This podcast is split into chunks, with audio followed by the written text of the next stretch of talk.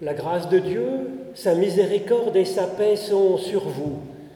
Quelle que soit votre foi ou votre absence de foi, quelles que soient vos convictions ou vos doutes, quel que soit votre parcours de vie et ce que vous êtes, Dieu vous bénit. Et vous êtes une bénédiction, vous qui êtes venus ici vous joindre à cette assemblée. Merci, c'est si important, si fort de pouvoir se rassembler ainsi régulièrement pour faire corps ensemble, pour nous ouvrir à Dieu dans la louange et dans l'espérance. De quel nom pouvons-nous t'invoquer? Tu dépasses tout nom. Quel cantique pourra chanter tes louanges? Quels mots pourront parler de toi? De toi procède tout ce qui est dit, mais tu es au-delà de tout discours. De toi est issu tout ce qui est pensé, mais tu es au-delà de toute pensée. Tu es le but de toutes les attentes, de toutes les aspirations silencieuses. Tu es l'objet de la prière, de la création tout entière. Gloire à toi, ô Dieu très haut. Alors je vous propose de vous unir dans la louange avec le psaume 33, Réjouis-toi, peuple fidèle, dont nous chanterons les trois premières strophes.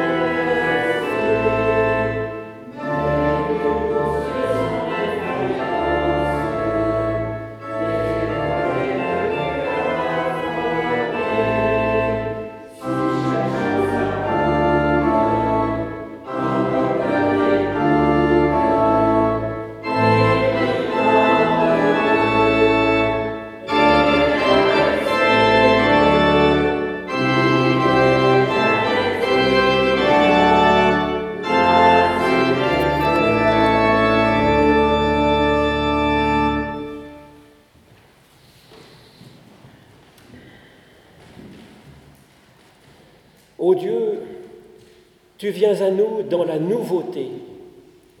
Tu viens à nous dans la nouveauté et nous allons vers toi avec nos habitudes. Tu viens à nous dans la vérité et nous allons vers toi avec nos illusions.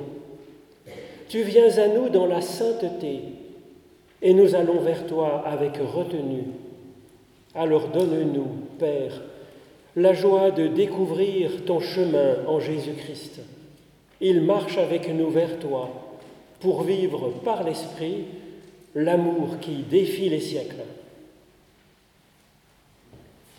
Alors bien entendu, face à cet idéal infini de l'amour, nous pouvons reconnaître devant Dieu notre besoin de progresser.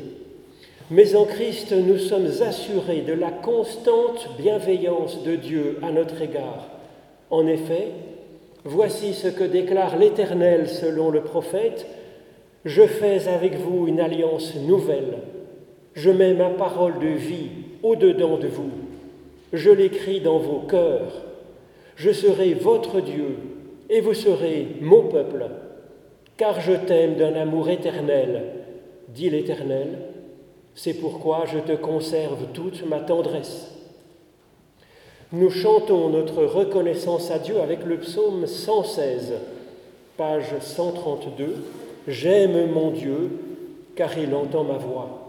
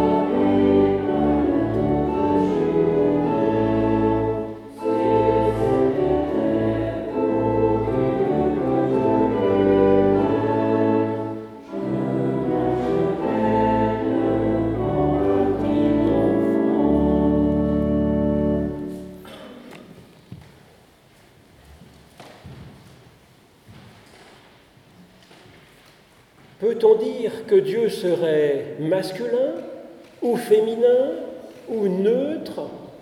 Grand débat dans la presse. Certains disent que cette question est essentielle, d'autres disent que ce n'est pas le bon sujet ou que ce n'est pas le moment.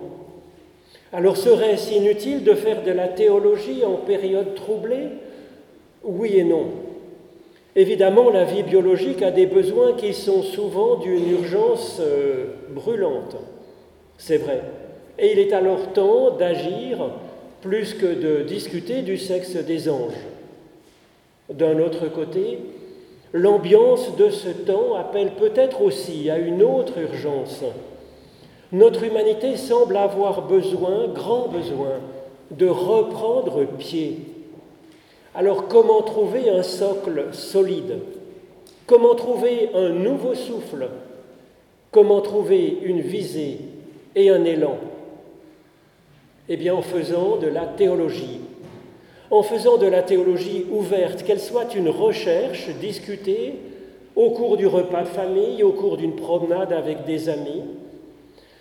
Seulement la théologie, comme tout outil puissant, peut faire vivre mais aussi peut être source de peine. Alors, comment est-ce que l'on peut faire de la théologie? Comment est-ce que l'on peut, avec la Bible, bien travailler la question de Dieu? C'est ce que je vous propose de regarder ce matin à l'occasion de ce débat public dans les méandres de la Bible. D'abord en lisant une expérience fondamentale de Dieu que nous avons avec Moïse dans le livre de l'Exode. Le messager de l'Éternel apparut à Moïse dans une flamme de feu au milieu d'un buisson. Moïse regarda et voici, le buisson brûlait dans un feu et le buisson n'était pas mangé. Moïse dit, je veux me détourner pour voir cette grande vision et pourquoi le buisson ne brûle pas? L'Éternel vit que Moïse se détournait pour voir, et Dieu l'appela du milieu du buisson et lui dit, Moïse, Moïse. Et il répondit, Me voici. Dieu lui dit, N'approche pas d'ici, ôte tes souliers de tes pieds, car le lieu sur lequel tu te tiens est une terre de sainteté. Et il ajouta, Je suis le Dieu de ton Père, le Dieu d'Abraham, le Dieu d'Isaac, le Dieu de Jacob. Moïse se cacha le visage car il craignait de regarder Dieu. L'Éternel dit, J'ai bien vu la souffrance de mon peuple qui est en Égypte et j'ai entendu les cris qui lui font pousser l'oppression de ses oppresseurs, car je connais ses douleurs. Je suis descendu pour le délivrer. Maintenant, va, je t'enverrai auprès du Pharaon et tu feras sortir d'Égypte mon peuple, les enfants d'Israël. Moïse dit à Dieu, Qui suis-je pour aller vers Pharaon et pour faire sortir d'Égypte les enfants d'Israël? Dieu dit, Je serai avec toi, et ceci sera pour toi le signe que c'est bien moi qui t'envoie. Quand tu auras fait sortir d'Égypte le peuple, vous servirez Dieu sur cette montagne. Moïse dit à Dieu, j'irai, dit à Dieu, j'irai donc vers les enfants d'Israël et je leur dirai, le Dieu de vos pères m'envoie vers vous. Mais s'ils me demandent quel est son nom, que leur répondrai-je? Dieu dit à Moïse, Je suis, je suis. Et il ajouta, C'est ainsi que tu répondras aux enfants d'Israël. Celui qui s'appelle Je suis m'a envoyé vers vous. Yahvé, le Dieu de vos pères, le Dieu d'Abraham, le Dieu d'Isaac et le Dieu de Jacob m'a envoyé vers vous voilà mon nom pour l'éternité, voilà mon souvenir de génération en génération. Alors un peu plus loin, le début du décalogue, les tables de la loi. Dieu prononça alors ces paroles.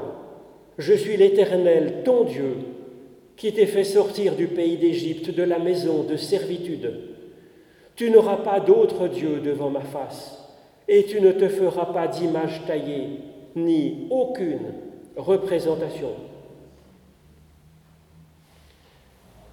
Alors ensuite, un épisode où effectivement, on voit que les Hébreux se sont fait des représentations jusque dans le cœur même du temple à Jérusalem, et c'est Ézéchias, au 7e siècle avant Jésus-Christ, qui propose une réforme. Ézéchias fit ce qui est droit aux yeux de l'Éternel, comme avait fait David son père.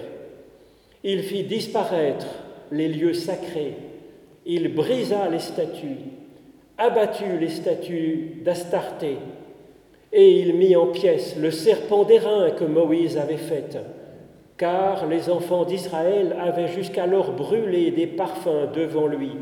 On l'appelait Néushtan, c'est-à-dire morceau d'airain.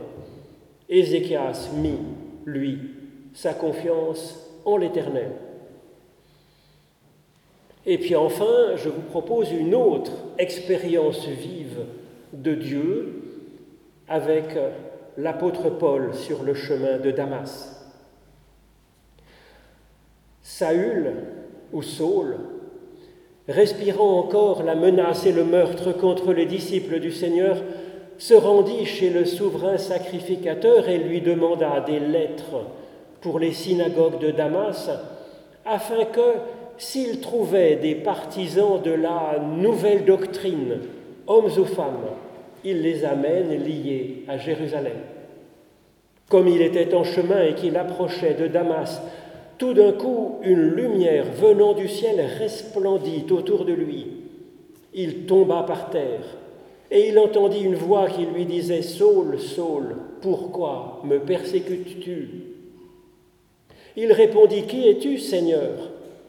Et celui-ci dit, Moi, je suis Jésus, que tu poursuis. Mais lève-toi, entre dans la ville, et on te dira ce que tu dois faire. Les hommes qui l'accompagnaient demeurèrent stupéfaits. Ils entendaient la voix, mais ne voyaient personne. Saul, fut relevé de terre, et ses yeux ayant été ouverts, il voyait rien.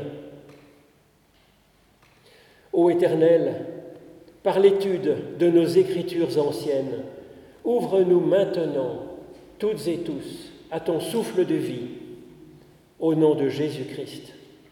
Amen.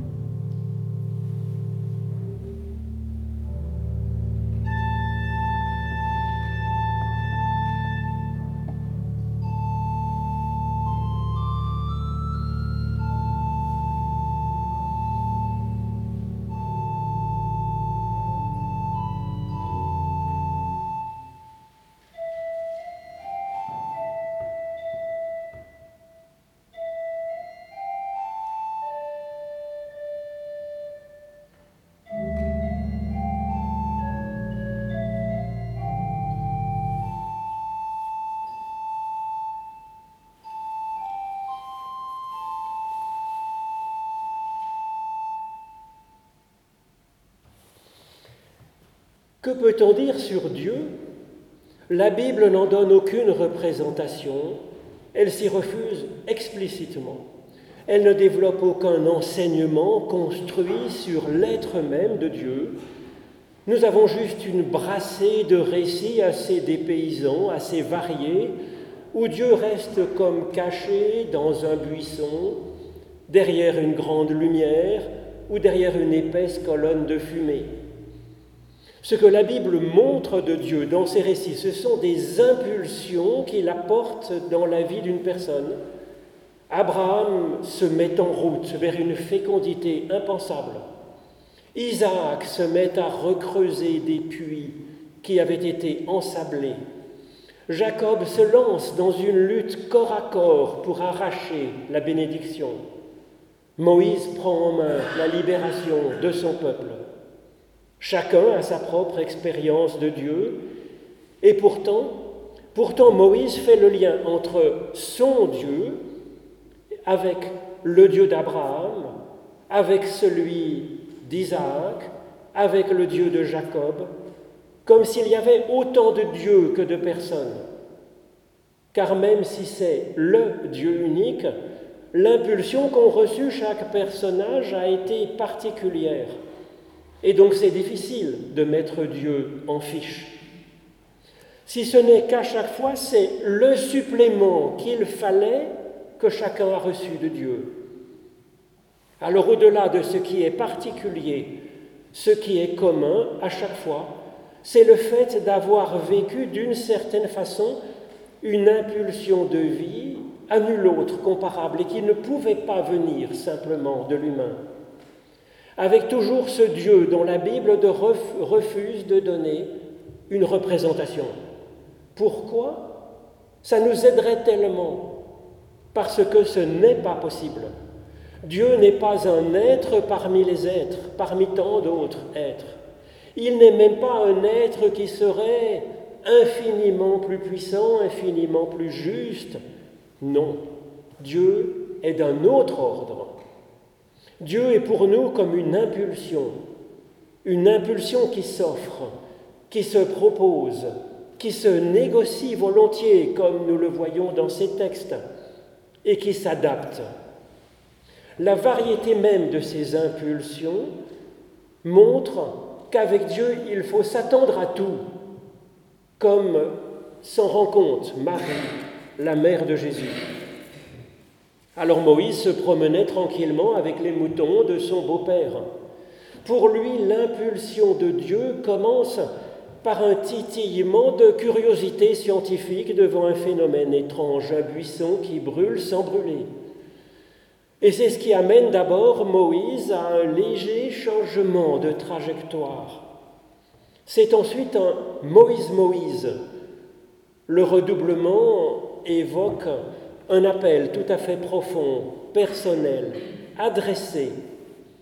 Moïse saisit bien cela et lui répond par un me voici, qui signifie cet appel fait, écho à l'intérieur de moi-même. Il m'active. Et tout de suite, cette conscience que même si Dieu le rejoint maintenant d'une façon si intime, une distance est à respecter la distance infinie qu'il y a entre la vie et le principe même de la vie, la distance infinie qu'il y a entre le transcendant et l'immanent, diraient les philosophes.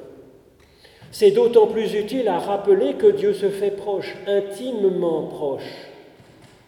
Dieu alors travaille avec Moïse main dans la main à former le Moïse qu'il sera demain, le Moïse libérateur de son peuple. Alors le sujet devient très délicat quand Moïse, dans son argumentation, son, dialogue, demande à Dieu quel est son nom, c'est-à-dire qu'il demande un savoir sur Dieu afin de pouvoir le partager, ce qui part d'une bonne intention. Dieu se présente alors sous le nom de Yahvé, étrange forme du verbe être, où ce verbe être est conjugué en même temps à à peu près toutes les formes possibles, tous les temps possibles. Et c'est donc intraduisible. Nahamid, le philosophe juif du XIIIe siècle, traduit ce nom de Yahvé par le faisant être plutôt que par je suis.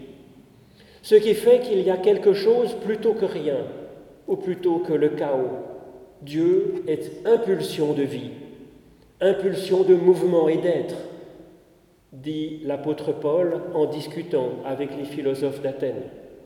Nous connaissons cet effet de Dieu, impulsion de vie. Mais sur Dieu, mieux vaut se taire que de dire ce que nul mot ne peut dire. C'est ce, dont témoigne encore l'apôtre Paul en parlant de cette vision qu'il a eue sur le chemin de Damas. Dieu donne alors à Moïse un signe permettant de vérifier si cette impulsion qu'il ressent vient de Dieu ou s'il vient d'une des multiples autres voix qui peuvent résonner à nos oreilles ou que l'on peut ressentir à l'intérieur de nous-mêmes. Le signe que c'est bien Dieu qui nous appelle, c'est que la vie augmente.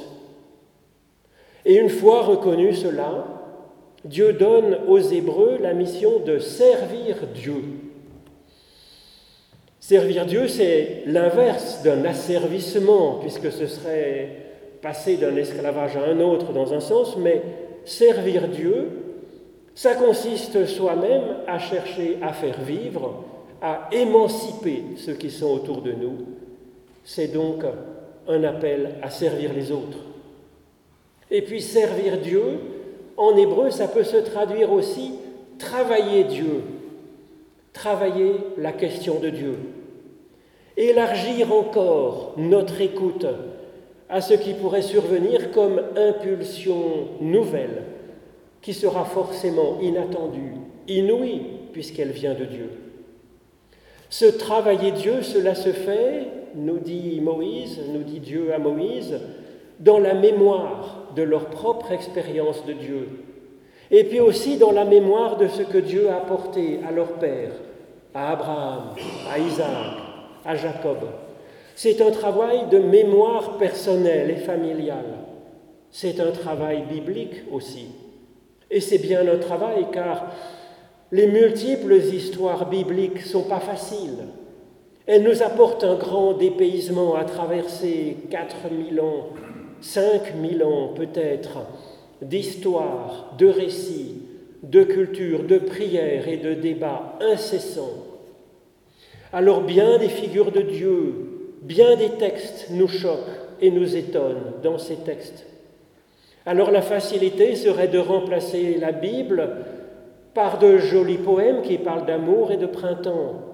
Mais ce ne serait pas travailler Dieu, ce ne serait pas monter sur les épaules de, des générations qui nous ont précédés, de génération en génération, à travers les millénaires. Ce serait choisir la trajectoire de la feuille morte emportée par un tourbillon du vent de l'instant. Mieux vaut apprendre à lire les livres plutôt que de brûler les livres ou de les laisser se couvrir de poussière. Mieux vaut travailler l'histoire que de déboulonner les statues. Mieux vaut apprendre à lire la Bible. La question n'est pas d'être d'accord avec tout dans ce foisonnement de témoignages personnels sur une expérience vive de Dieu. et de ce qui a permis d'avancer, ce qui a fait vivre. On peut y voir dans ces récits non pas une leçon, bien des choses ne sont ni très morales ni très théologiquement correctes, mais y voir des témoignages de vraies personnes qui ont témoigné de leur expérience vive de Dieu, dans la diversité de ce que Dieu peut apporter, et que cela nous prépare nous-mêmes à une impulsion de Dieu que nous ne pouvons pas soupçonner aujourd'hui, un appel qui nous correspondra à nous, à un instant particulier, un appel inouï pour une vie augmentée forcément, puisque ça vient de Dieu. Et pour cela, il faut garder l'esprit ouvert plutôt que de se fermer sur des représentations de Dieu. Le décalogue de Moïse rappelle que Dieu est source de vie et il ajoute immédiatement qu'il est interdit de s'en faire une représentation quelconque. Et c'est pour tous les temps que nous devons tenir à la fois les deux. Attendre Dieu comme une nouvelle impulsion dans notre vie personnelle et renoncer à vouloir l'enfermer dans des représentations. Car de tout temps aussi, bien sûr, la société demande des représentations de Dieu pour qu'il puisse l'adorer ou le haïr. Au moins quelque chose que l'on puisse saisir, maîtriser, voir, entendre. C'est ce que demandent aussi les Hébreux à Aaron, le frère de Moïse. Allons, et fais-nous un Dieu qui marche devant nous, que l'on puisse voir, que l'on puisse toucher. Se forger des veaux d'or et de toute époque, de toute génération. Et nous voyons avec Paul ce que donne le fait de se donner une représentation de Dieu, aussi affinée soit-elle que la représentation que s'en donnaient les pharisiens. Paul pense travailler pour Dieu en luttant contre ceux qui ne disent pas Dieu comme lui. Choc de représentation de Dieu, toujours et forcément avec les représentations. Mais sans doute Paul n'avait quand même pas fini d'attendre Dieu malgré sa course effrénée. Il entend que Dieu l'appelle, lui, par son nom, là encore redoublé, Saul, Saul et Paul en tombe à la renverse, littéralement et spirituellement. La suite est significative. Que lui arrive-t-il à notre apôtre Paul? Saul est relevé de terre, nous dit le texte, et le passif signifie que c'est bien Dieu qui le relève. Et Paul dira qu'il est alors élevé comme au troisième ciel, dont on ne peut rien dire avec nos mots humains. Et puis Dieu lui ouvre les yeux, nous dit le texte. Et que voit-il alors? Il voit rien, nous dit le texte. Et Maître Eckhart, le mystique, dit que ce rien que voit Paul, ce rien, ce néant, c'était Dieu. Qu'est-ce que ça veut dire? Cela veut dire que toutes les images de Dieu qu'il se faisait auparavant deviennent néant devant la vraie présence de Dieu. Et c'est une libération pour Paul que ces visions de Dieu, ces représentations de Dieu deviennent rien. C'est une libération pour Paul. La mort est transformée en vie. Et donc voilà ce qu'est la foi, je pense. Une ouverture à la transcendance dont on renonce à se faire une image. L'un et l'autre, indissociablement, alors ceux qui ne travaillent pas Dieu, ils ont en fait d'autant plus de clichés en tête sur Dieu. Et ceux qui disent ne pas croire en Dieu ont en tête en général une figure de Dieu qui est effectivement assez épouvantable, une sorte de statue complètement kitsch et effrayante. Ceux qui ont une réelle expérience de ce Dieu qui donne la vie, le risque c'est qu'il se fasse une, sorte de représentation de Dieu en chérissant tellement leur expérience de Dieu passé et qu'il la fige dans une mémoire. Or, on ne peut pas en réalité se faire une représentation de Dieu. C'est impossible. Et il n'est pas le seul dont on, qu'on ne puisse pas enfermer dans un bocal. Par exemple, ce fleuve qu'est le Rhône et qui passe à nos pieds et qui nous fait aussi la grâce de faire tourner les turbines qui permettent d'avoir de l'électricité. Un amoureux du Rhône pourrait avoir envie de prendre une bouteille, aller un peu avant la jonction, la remplir avec l'eau du Rhône et la ramener chez lui en disant ⁇ Voici le Rhône ⁇ Eh bien non. Ce litre d'eau qui sera bientôt croupi n'est pas sans rapport avec le Rhône, mais il n'est pas le Rhône. Et parce que le Rhône est d'une eau qui est sans cesse différente. Et pourtant, il reste de le Rhône. Le Rhône n'est donc pas dans un litre d'eau. Le Rhône est mouvement. Il est une force qui n'est pas dans la bouteille contenant de l'eau du Rhône. Telles sont les représentations de Dieu, les doctrines sur Dieu, même tirées d'une expérience authentique. Le simple fait de penser capturer Dieu dans une idée, c'est comme d'essayer de mettre le Rhône en bouteille.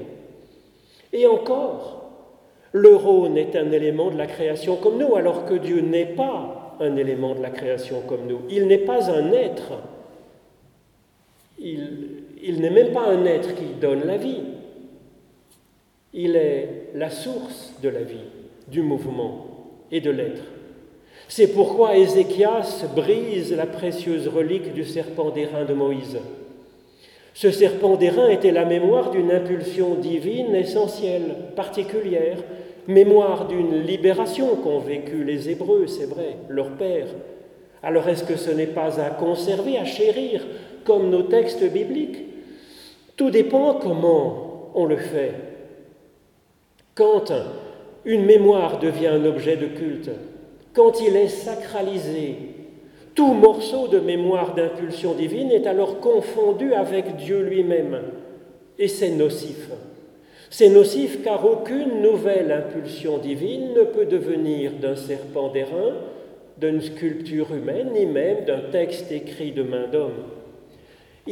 si on sacralise ce morceau d'airain, il détourne ses adorateurs de Dieu lui-même, au lieu de les inviter à s'ouvrir à l'inattendu à l'inouï que Dieu a déjà préparé spécialement pour Dieu, pour eux.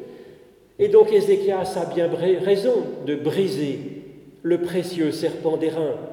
Il abat aussi les poteaux sacrés figurant la déesse mère, Asherah, ou Astarté, qui était la figure féminine de Yahvé, jusque dans le temple.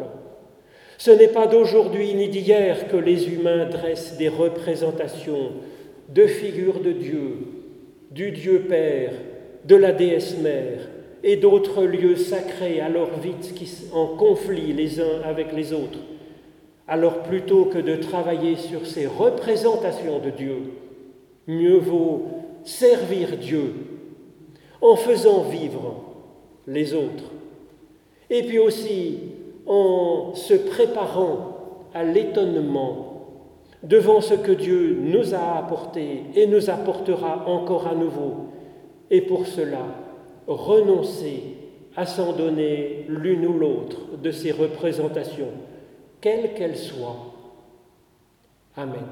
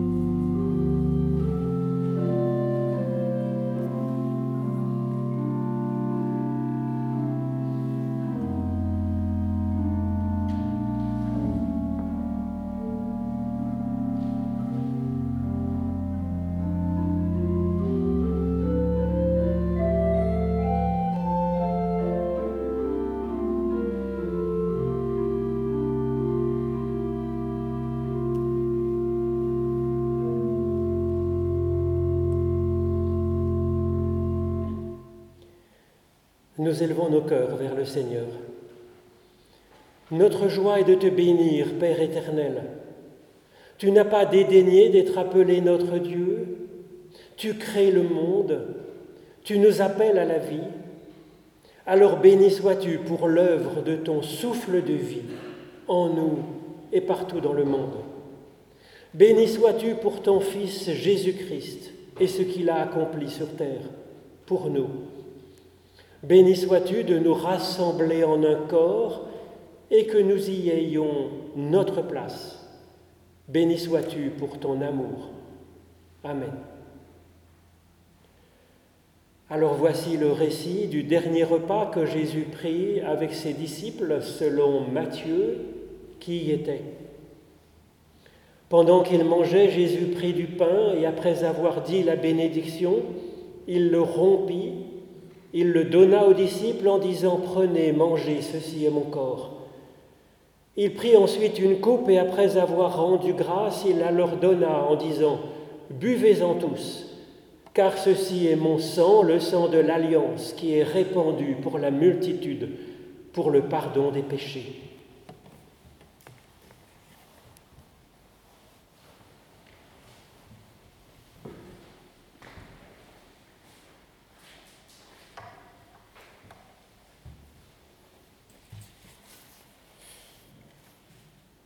Nous Donne ton pain, Seigneur, à ceux qui ont faim, et donne faim de toi à ceux qui ont du pain, car toi seul, Seigneur, peux rassasier notre désir. Donne ta force à ceux qui sont faibles, et donne l'humilité à ceux qui se croient forts, car toi seul, Seigneur, es notre force. Donne la foi à ceux qui doutent et donne le doute à ceux qui croient te posséder, car toi seul, Seigneur, es la vérité. Donne confiance à ceux qui ont peur et donne ta crainte à ceux qui ont trop confiance en nous, car toi seul, Seigneur, soutiens notre espérance. Donne la lumière à ceux qui te cherchent et garde dans ton amour ceux qui t'ont trouvé pour qu'ils te cherchent encore, car toi seul, Seigneur, peux combler notre amour. Merci d'intercéder pour nous et de nous apprendre également à intercéder en faveur de ceux qui en ont besoin. Nous voulons nous laisser conduire par toi dans nos prières, car toi seul sais ce qu'il convient de demander. Et nous poursuivons avec la prière que tu nous as enseignée. Notre Père qui es aux cieux, que ton nom soit sanctifié, que ton règne vienne que ta volonté soit faite sur la terre comme au ciel. Donne-nous aujourd'hui notre pain de ce jour. Pardonne-nous nos offenses, comme nous pardonnons aussi à ceux qui nous ont offensés. Et ne nous laisse pas entrer en tentation, mais délivre-nous du mal, car c'est à toi qu'appartiennent le règne, la puissance et la gloire au siècle des siècles. Amen.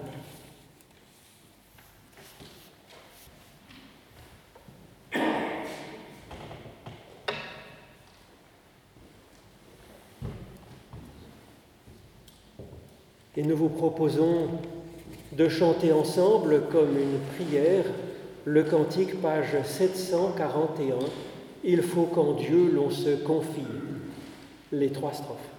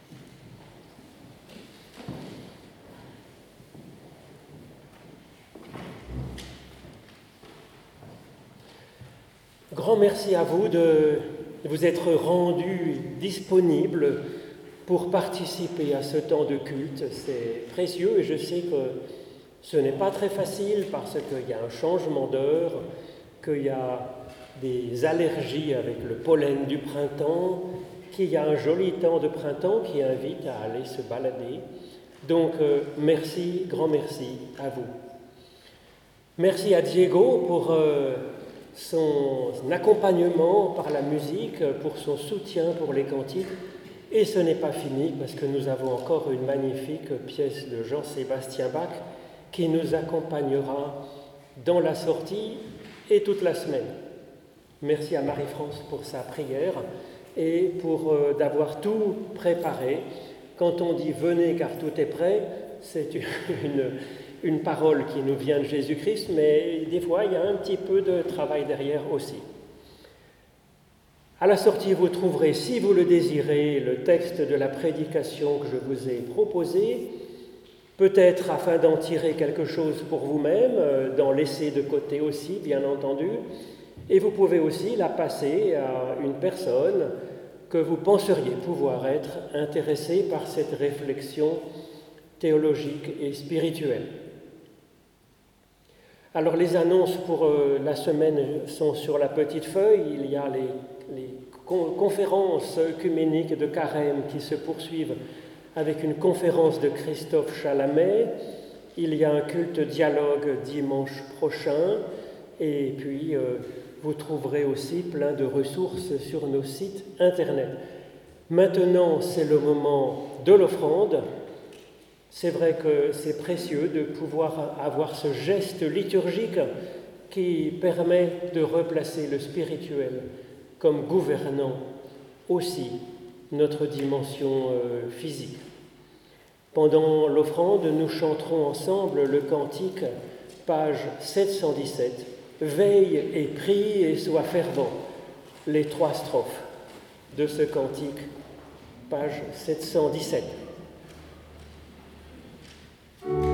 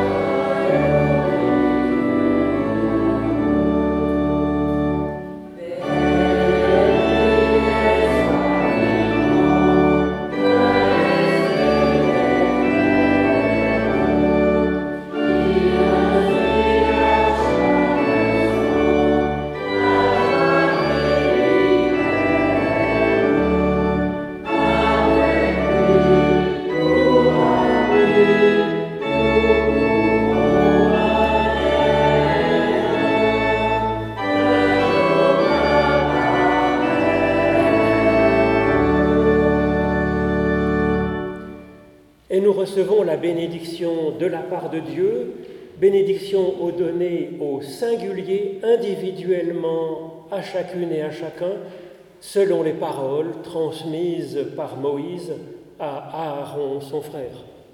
L'Éternel te bénit et t'accompagne sur la route qui est la tienne. L'Éternel fait resplendir sur toi sa lumière et t'accorde sa grâce. L'Éternel lève son visage vers toi et te donne la paix. Alors oui, sois béni par toute âme qui respire, ô Dieu, source de vie. Amen.